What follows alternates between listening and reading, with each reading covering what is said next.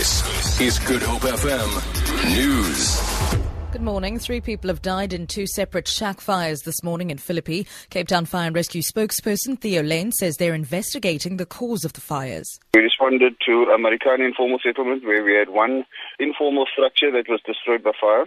It left one adult a female and one adult male with fatal burns and no other injuries were reported and the cause of the fire is unknown at this stage. Then in the second incident, on Miai Street in Philippi, we had one wooden iron structure that was destroyed by fire. It left one adult male with fatal burns. The National Credit Regulator has called on the National Consumer Tribunal to fine D. JDG rather trading and JDG Microlife for contravening the Consumer Protection Act through their credit insurance practices. The NCR recently found that the group, which includes retail stores Joshua Doore, Morkel's Hi-Fi Corp, have been charging pensioners for retrenchment cover and disabled customers for disability cover. Company Secretary at the NCR, Lesiba Mashaba, says they'll contact the affected customers once they're done with the investigations. A sizable part of Constantia is without water following a pipe burst as well as a separate water disruption in the area.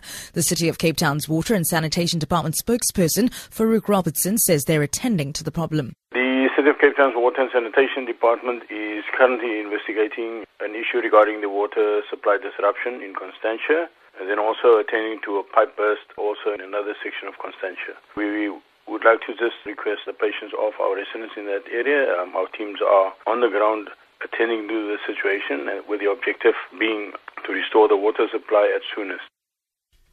And finally, European interior ministers are meeting in Paris today to discuss ways to increase security on the railways after last week's foiled attack on a train from Amsterdam to Paris.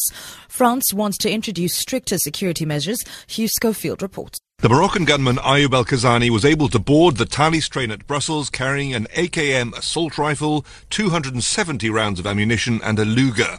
In the months leading up to the attack, he'd been able to travel around Europe by train, despite Spain having issued a warning to other countries that he was a potential jihadist.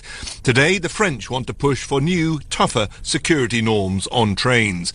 Ideas include airport-style metal detectors on some international trains, for Good Hope FM News, I'm Sibs Matiel.